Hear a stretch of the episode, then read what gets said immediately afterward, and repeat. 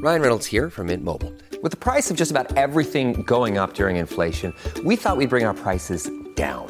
So to help us, we brought in a reverse auctioneer, which is apparently a thing. Mint Mobile unlimited premium wireless. Ready to get 30, 30, bit to get 30, bit to get 20, 20, 20, bit to get 20, 20, bit to get 15, 15, 15, 15 just 15 bucks a month. So, Give it a try at mintmobile.com slash switch. $45 upfront for three months plus taxes and fees. Promo rate for new customers for limited time. Unlimited more than 40 gigabytes per month. Slows. Full terms at mintmobile.com. When you need mealtime inspiration, it's worth shopping Kroger, where you'll find over 30,000 mouthwatering choices that excite your inner foodie. And no matter what tasty choice you make, you'll enjoy our everyday low prices, plus extra ways to save, like digital coupons worth over $600 each week. You can also save up to $1 off per gallon at the pump with fuel points. More savings and more inspiring flavors make shopping Kroger worth it every time. Kroger, fresh for everyone. Fuel restrictions apply. Hello and welcome to How to Money, a financial education podcast for young Australians aimed at opening up the conversation around money. In each episode, your host, Kate Campbell, brings in a variety of guests to explore everything from buying shares to starting your own business, all with the aim of kickstarting your personal finance journey. Just a quick reminder that everything we cover in this podcast is for financial education purposes only, and we are not giving you any advice. If you do want advice, please seek the help of a qualified and competent professional and do some research. Remember, it's your money, so take control.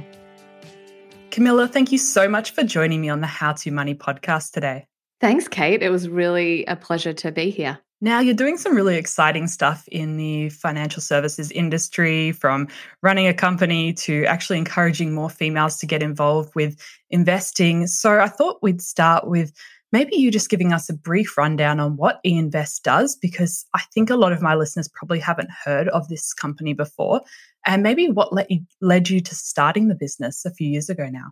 Sure, Kate, that's a great question. And eInvest is an actively managed ETF provider um, to investors out there. So, um, what does actively managed mean and what are ETFs? Um, let's delve into those a little bit. So, maybe a lot of your listeners already know what ETFs are. So, they're exchange traded funds and they're essentially managed funds that you find on the exchange that you can trade just like a share. So there are lots out there, and the majority of them are passively managed, means that they are following an index or a built index, really. What eInvest does that's different is we partner with investment professionals and teams of them who specialize in certain areas. And their goal is to outperform the index or, or, or, achieve an outcome. So actively managed means that we are tapping into the investment intellect of, you know, teams of professionals and bring their skills to market. So our view out there is that investors should have passively managed funds with actively managed funds to grow their grow their business, grow their um, assets. And there are asset classes out there where actively managed, you know, investment intellect is really, really useful. For example, um, small caps or fixed income or income generation in Aussie equities. They're all things that we believe that we can outperform um, the market. And so therefore, they're the type of qualities of investment that we will bring out as an ETF. So eInvest been, has been around since 2018. We started our first um, ETF, which is IGA, trading on the ASX. Now we've got five ETFs out there, both on Chi-X and on the ASX. And, you know, we're just under $100 million in assets across those, those businesses uh, or those um, funds. So you know, I lead a team of great people who are really passionate about investing. And, you know, our view is that we would love to have Australians to be better invested over time and to have access to really high quality investment intellect to help their wealth grow. And I think that's a, great one to open up the conversation on because I think a lot of listeners wouldn't have heard of active ETFs before because there is a lot of information out there, and we've talked about it on the podcast before about the more passive ETFs, but active ETFs are a whole nother area and one that definitely looks like it's growing, certainly over the next few years. Indeed. And so it first started with Magellan bringing out their actively, well, the first actively managed ETF, um, I think in 2015. So we weren't too far after that. but I guarantee you by, you know, the next 5 years there will be a myriad of choice out there in the actively managed space. So I, you know, employ implore your listeners to actually go and have a bit of a look see about what asset classes are, you know, you know, are better um, inclined towards active management and which ones may not be, and to actually think about their putting their portfolio together with both actively managed and passively managed alternatives. So, Kate, I started eInvest because you know, I think the ETF market is a great way to democratize investing for everyday Australians. It is a simple, easy way to gain access to really high quality investment professionals in areas where investors might not necessarily have access to usually. So that's the reason why I started eInvest. I, you know, my view is that Australians should become better investors um, and they should have the control that they desire out of their investing. And ETFs is a great way to start. And so that's where eInvest came from. Absolutely. And today's conversation, I wanted to focus a bit more on careers in the financial services industry because there are just so many roles involved from everything from what you would see as the portfolio manager to the people behind the scenes running the show, operations, HR. And most people only see um, the pictures they see in the media of people running around in the white jackets, and that's really not that's, the case anywhere anymore. That was back in the 80s.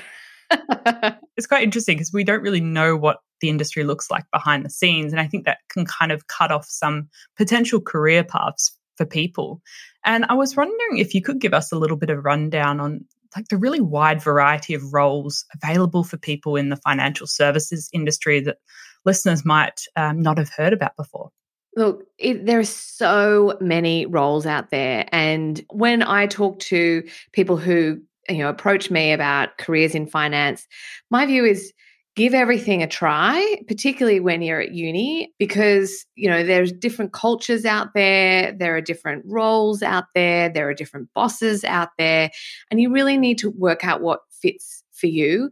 And finance is a broad church. So it has the likes of everyone in it from lawyers and, you know, geologists and environmentalists and journalists and you know there are so many you know i um, on my podcast shares not shoes i actually interviewed um, a friend of mine jess and she trained as an optometrist and she is in finance right so you need to think about it is really a broad church with a lot of different skills.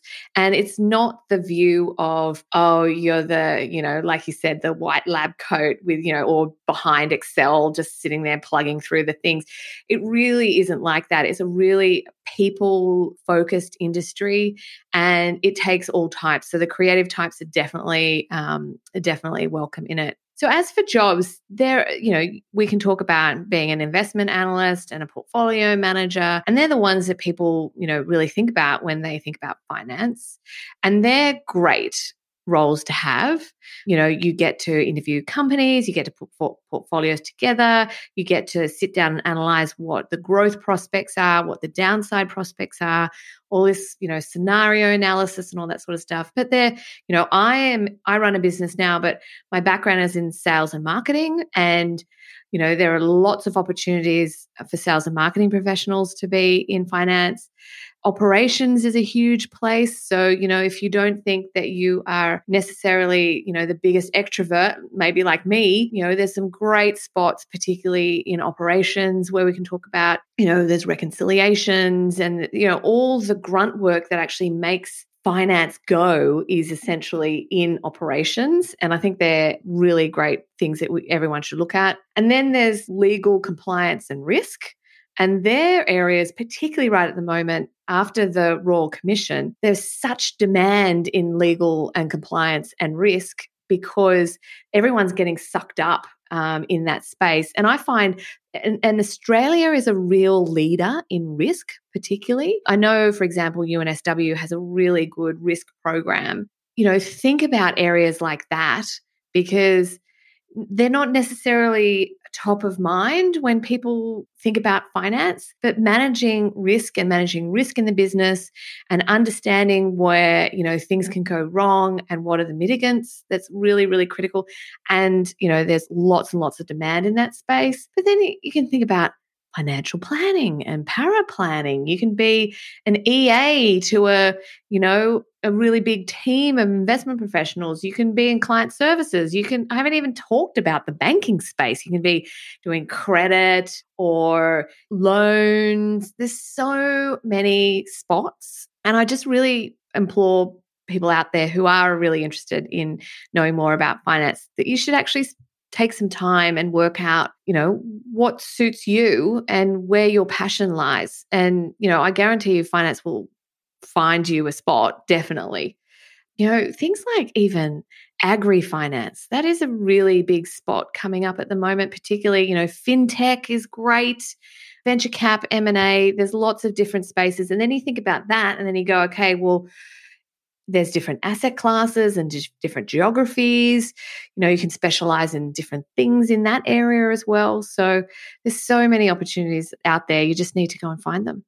And I think that's one of the misconceptions that you have to be a finance person to go into finance, where so many of the best people I meet in the industry have actually got a lot of expertise in another area completely irrelevant to finance, but they've found a way to bring those two interests together. And even some of the best uh, analysts and investors I've met have got a completely different background and they bring that approach to what they do, and it just makes them all the better for it. And I can give you two great examples. A really good friend of mine who is a portfolio manager at Paradice, She trained at Morgan Stanley and then bought a baking business, industrial baking business, went off and ran a, you know, a small business essentially and then has come back into finance and has given her a much richer view on how to analyze companies and where the sort of the levers are.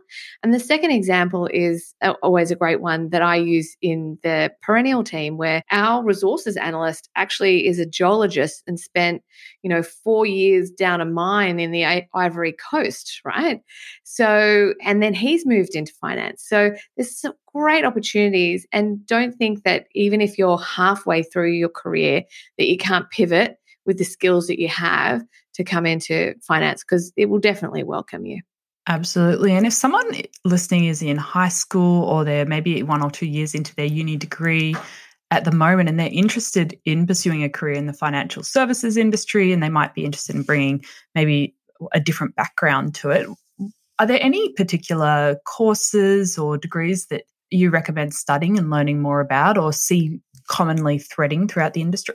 Yeah, sure. So commerce and economics is pretty much the the standard, right? And that's and I would dare say that it was, um, and I'm not going to say it in inverted commas because you can't see it, right? But um, it's I would say it's you know it is what everyone chooses. It might be the boring option, but what you're finding is that it's commerce and something else now. So it's commerce and science, or commerce and engineering, or commerce and law, or commerce and medicine, or arts, or whatever. And you bring the the other skill set that you're learning in the other degree and putting it together with your commerce um, degree. Because commerce gives you a really good sort of understanding of how the world works from a supply and demand point of view you know that you get a lot of accounting in there you get you know lots of statistics in there as well but you also get options in um, marketing and you know, economic history and all that sort of stuff, which I think is really fabulous. But again, there's lots of information technology people who are coming into the industry. You know, we have a lot of data in our industry. If that's, you know, if that's not that's not something you can probably just point your finger at but that's we have so much data in our industry that information technology and those data professionals will just be you know so well sought after um, in our industry going forward but as i said when I look at people today coming into the industry, my view is that you it's great that you have a commerce degree. That's fabulous. But what else do you have to you? And I can see particularly out there lots of people driving for really, really great marks. And that's awesome. But my view is the best people to work with are people who have good street smarts and good book smarts, right? Together. And so I, you know, you need to have, because it is, as I said before, it is a people industry. And we need to, you know, you need to have relationships with people and need to be able to deal and manage up and manage down and manage sideways into your peers. And you need to be able to have really good um, negotiation skills and um, listening skills and things like that. And you, you can, you can get those in other areas in, you know, in other degrees and things like that. But sometimes people think that those skills are innate, but actually they're mostly learned. So I'm always looking for when I'm hiring people for a good mix of street smarts and book smarts. Above all of that, just having a really good view of, um, you know, lifelong learning. I think that's really critical these days. You know, being adaptive because no day in in, a, in the finance industry is ever ever the same. Like we work with markets. Every second there's a new piece of information that market's moving up and down no day is ever going to be the same. So you need to be flexible and adaptive and i think that that's a trait that lots of people are looking for. And maybe i can tell you what i did and that can you know give your you know listeners some examples. So I did an arts and commerce degree at uni. Feels like a long time ago now, but I loved putting the arts and the commerce together because I did stuff like, you know, French film studies and mass media in South Korea and Japanese politics. And you don't necessarily get that opportunity to do that in your commerce, but you do get that the opportunity to do that in my arts. And I knew I wanted to go into business and I knew I wanted to go into funds management and I knew I wanted to be in marketing. So, you know, putting those two, you know, skills, the arts piece and the commerce piece together was um, really important to me. Then, actually, what I did do is because I actually chose not to do a, a finance major. My majors were in economics, marketing, and Asian studies. And what I did do at the time was at the same time as I was at university, I actually did a diploma in financial advising at the Securities Institute, which is now FINSIA. And then that then led to a master's of applied finance and investment. And so I was already sort of six months into the masters when everybody else was finishing university so i and that's that was the degree that everyone sort of just popped out at the time to do after they finished their degree so I did that, which was great. I really enjoyed that. It sort of cemented. Um, we had lo- lots of practitioners in the industry come and talk to us and things like that, which was great. And then I went off. You know, I'm a lifelong learner, so people might think that's overachieving, but I do love formal study. And I did an MBA. That was really fabulous. I see the world entirely differently today than I did before I did that. But lots of people, you know, do um, like the CFA or CAIA or a master's in commerce afterwards. Generally, there's no sitting still once you've finished your first undergraduate degree. You know, for example, you know, I just did a course in AI and machine learning. Um, not to, you know, it's more about business strategy than it was actually coding it, but you know, giving me an insight into what finance could be in 10 years' time if we actually applied some of that stuff. And you just need to, you know, find your passion and really follow it because I think that's really important. And that's a really important takeaway because the finance industry doesn't stand still and you need to be committed, like really any industry, really, to lifelong learning and further development, whether that's through formal study or actually just going off and doing a course on one of the many online platforms out there. Totally. Like Coursera is great. You know, I did the um, AI course at MIT and it was just an eight week thing, which was great. You know, there's lots of, you know, I've done um, Section4 with um, Scott Galloway's business. If you, if you listen to some of his, he has a great podcast as well. You know, he's in particularly a professor of marketing at NY Stern. You know, there's some great short courses that you can do that can really sort of jump you forward in your thinking. And so, particularly, you know, with finance, when you're talking to different companies or talking to different people, then you need to under, you need to be you need to understand a lot about a, a little and a little about a lot. You need to have some continual knowledge and building over that over the time of your journey as well. And one of the other challenges I believe the finance industry is facing is getting females into the investment and portfolio manager positions. I mean, talking to lots of different companies, there are lots of females working for them, but they're more in they're often in certain roles and not other roles. And I think it's really hard to be what you can't see. There aren't many female portfolio managers out there in Australia and female investment analysts, especially not many with a public profile. And I was wondering if you were able to comment on some of the barriers that maybe have stopped women um, progressing into these roles in the past and what we can do as individuals to overcome them and maybe maybe some of the things the industry needs to focus on as well. Yeah, it's a great question. And essentially, it comes to the crux of why I started F3, Future Females in Finance, because my view is that, you know, the world out there is 50 50. Why isn't it 50 50 in finance? And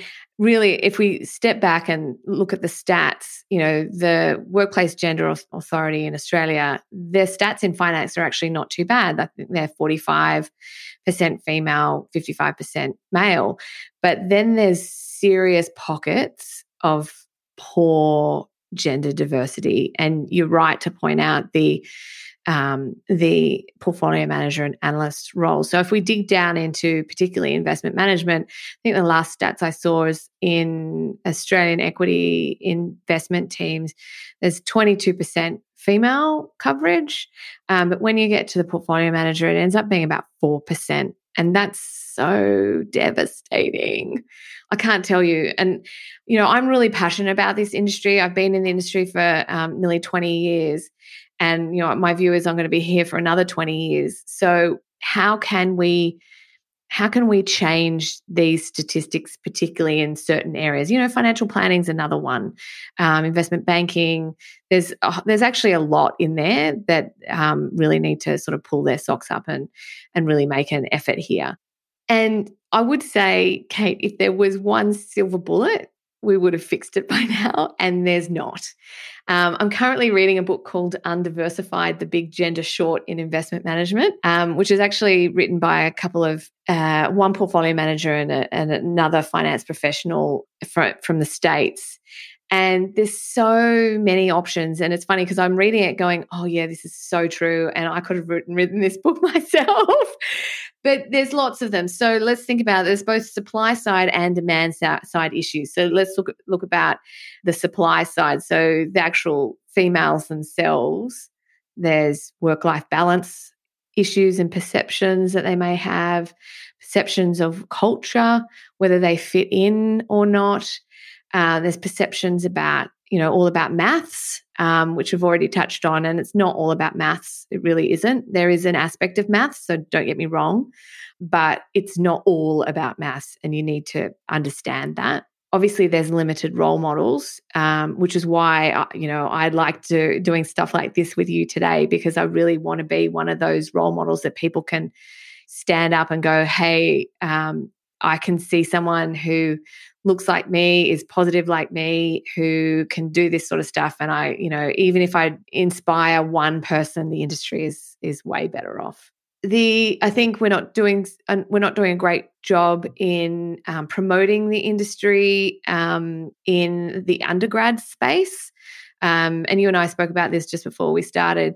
You know, the accounting firms are doing a great job, the banks are doing a great job in this space, um, but investment management and other areas, financial planning, for example, because finance is enormous and there are enormous companies in it, but there's so many small companies that are really, really high quality that you you need to just go and find. And you know you need to do a little digging and just because they don't have a huge brand name doesn't mean that they aren't on a global scale. So you need to need to sort of change perceptions about that as well.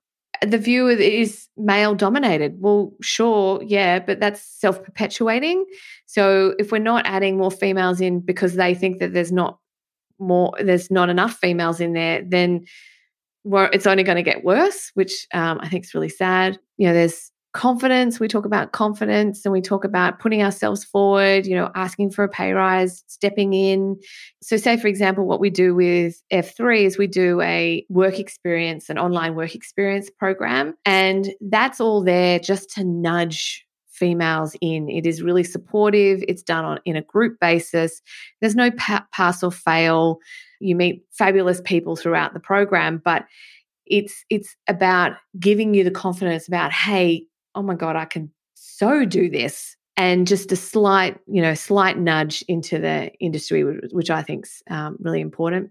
And then on the demand side, there's lots of stuff like bias, which everyone talks about because people hire themselves, right? So actually thinking about trying to not hire yourself is really, really hard. And there's limited internship and work experience opportunities, which is again why I started F3. It's all online. So it's really flexible for both the employer and the students as well. So, you know, there's so this everyone points to the fact that no one, you know, you know, you ask someone, say, you know, I'm hiring for a junior but no no females are applying. I'm, so I think you know in my example, I have an example where a couple of years ago we did a junior hire, 280 applicants, 24 were female. That's not enough. That's really not enough. So I just implore everyone out there listening today, if you are interested in finance, put yourself forward. I mean, what's the worst that can happen? A no. That's not really bad just keep going. Um, so, yeah, there are lots of perceived barriers, I would dare say. And lots of barriers that we need to actually really overcome. So we're trying to do that F3 and I definitely trying to do that personally myself when I'm hiring in the business. So yeah, it's really important to me to to change the industry because you know I have a I have a three year old daughter and I don't want to sit here in twenty years time and when she's saying, "Hey, mom, I want to be in finance," I don't want to sit here and say I haven't tried to change the industry for the better. So as I said, come on in. It's a broad church um, put your hand up and um, you you will be definitely welcome. So, if someone was interested in entering the financial services industry in the next couple of years, or maybe interested in uh, even pivoting their career where they are right now, do you have any tips for starting to build a network or meaningful relationships within the industry? Because it, it's really important as both finding jobs and working in that industry to know other people there. Oh, definitely. And may I say, Kate, I think you probably asked the right question to the right person here because I am a lover of networking and people think I'm like entirely woohoo loopy. But I'm the type of person who will walk into a room and know nobody and go, yes, because, you know, I get to meet new people, understand their stories, you know, tell my stories. And I love that. I get an entire buzz, but I appreciate when people don't like it um, because it is it can be difficult. It definitely can be difficult. And you know i it's a learnt skill. So i used to i used to watch my mum on you know fundraising for charity events that i you know as a little kid and she'd be working the room and you know meeting all these people and i just go like wow. But you know i appreciate that not everyone's in the same boat. So there's a couple of things that I would definitely do about building the network. So let's start with some networking tips and then let's go at the end to where where I think you should start networking. So networking tips, my top tip is to always start with a smile. So, and you know, smiles break down perceived barriers and makes you approachable and just makes it easier for you to have an instant rapport with people. So yeah, a smile goes a really long way, as they say. My second tip here is also to ask lots of questions and provide information about yourself where you think there could be common ground and an instant connection found with a person. So, and I always use travel as a great networking discussion point because everyone loves to talk about themselves and particularly you know where their next travel um, place is going to be or where they last went and people spark up and they love to talk about the you know the joy they have or the you know the dreams that they're going to have for their the next travel trip. So you know it's a great adventure to have travel. So i always use that as a really great area for asking questions and just realize that people love to talk about themselves so ask great questions, but also be a really, really active listener. And that is a really hard skill to have because lots of people do you just, you know, we, when you and I would talk, we just happily talk about ourselves, but actually listening to someone and getting an understanding of who they are is really important with networking. And then the last thing I would say is to practice, practice, practice. Because as I said in the beginning, it is a really learned skill and it's you need to practice regularly to get good at it. And when I mentor people, you know, this is an area where lots of people like to talk about, you know, I don't feel comfortable or how do I get better at it? And really, it is put something in the diary once a month, once every two months, and actually go and do it because it's really, it's really important to become a you know what i would describe as a professional at it but you know feel more comfortable at it is probably where i would say but there's some great net- networking opportunities within the industry. And also, if you're at, at uni, so let's talk about uni first. So, you know, there's lots of great network opportunities within the student societies at at, um, at uni. So go and seek some of those out. Um, particularly, you know, some of the universities have some really great finance or women's societies, particularly women's in business societies. So there's some really great areas to start looking at. And then in, this, in the industry, if you, you know, there's lots of um, industry organizations that do a lot of this sort of stuff. So you know, if you're wanting a career in the industry, you know, you can head towards, say, for example, the um, CFA Society. They do a lot of networking. A lot of the industry organizations, like the Financial Services Council, FSC, they they have one. You know, lots and lots and lots of different events. But if if you're an investor and you're looking to increase your knowledge in this space and like to you know network with other investors and talk about investing. That's different again. So you know investors could head to things like the australian investors association or the australian shareholders association. The asx does some great stuff for investors to start learning about investing or you know network with other investors. And there's some, you know, really great social areas bits. So there's meetups, you know, when they happen before COVID, lots of meetups in the finance space. There are lots of networking opportunities within the social space, all the finfluencers that are out there. There's worth having, you know, having a look at in that space as well. There's lots of professional development or personal development opportunities out there. You just need to go and find them. But there's there's some um, there's some great ideas there. Yeah, absolutely. And I think you just have to be prepared to go and look for them. They're there if you're ready to get involved and actually prioritizing it and putting it into your calendar because if you don't, it will just take a backseat and it'll, years will go past and you won't have done anything to develop this network. Yeah. And I think people forget that networking, everyone goes, Oh, I can't, I don't like it. You know, it makes me feel uncomfortable. But networking is about building your own personal brand, right? So if no one, if you hide under a rock and no one knows how great you are because you haven't done enough networking, the only person to blame is yourself, right? So you need to get out from under that rock and show people how fabulous you are outside of your business, right? So you if you want to have a big personal brand and you want to build your personal brand you know networking is definitely the way to do it like I, and i give you a personal example so I had a number of roles. All of them were external. So the uh, so so internal. One was um, head of marketing, so that was internal to the business. Then I went to an offshore business development role, so selling to um, people and superannuation funds and pension funds offshore. But then I had um, my first child, Henry, and I got a role that then needed to pivot to onshore.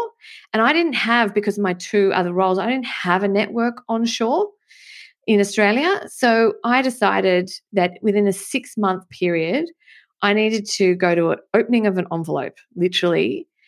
And I put my hand up for everything. You know, I put my hand up for, you know, Christmas committees for social things within the industry, and I put up hand at university within the the um, you know the business faculty just to build my profile because I didn't have one because all my past roles.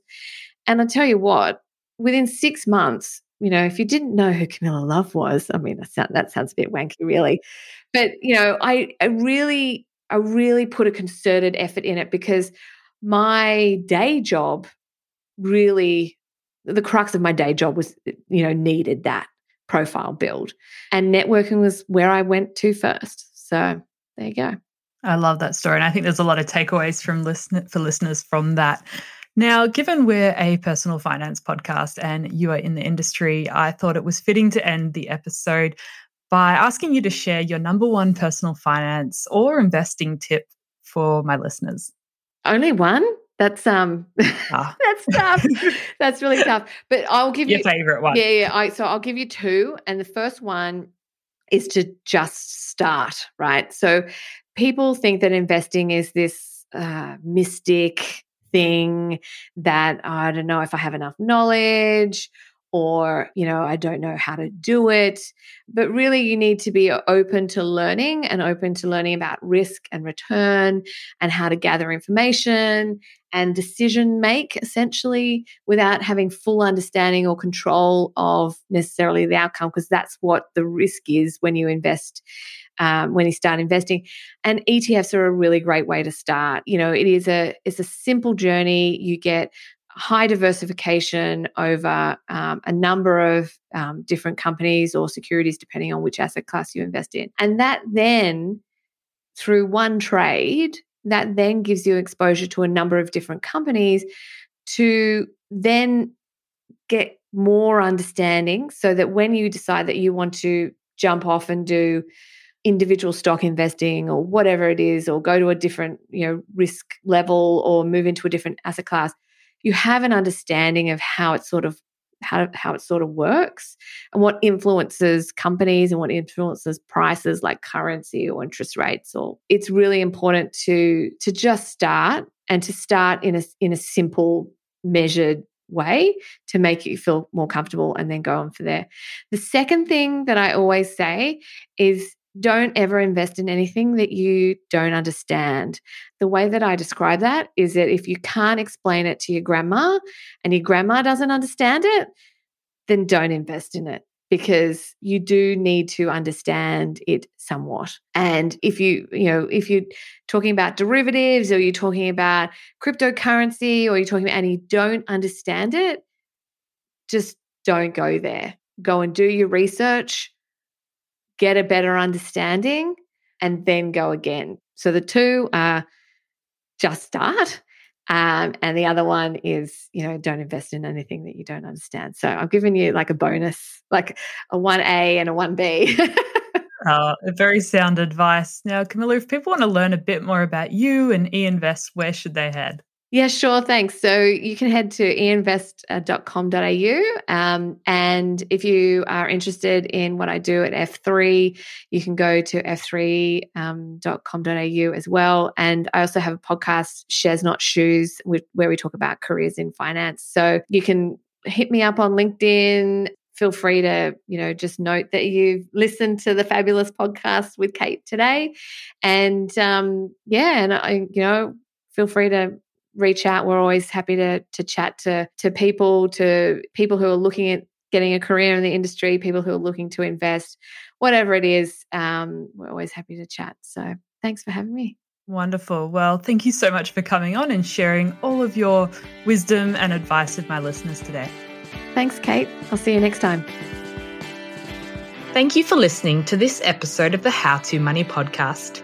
If you enjoyed this, please leave us a review on Apple Podcasts and send any questions our way via www.howtomoney.online. You can also catch us on Twitter and Instagram at HowToMoneyAUS, and we'd love to hear from you. You've been listening to the How to Money podcast.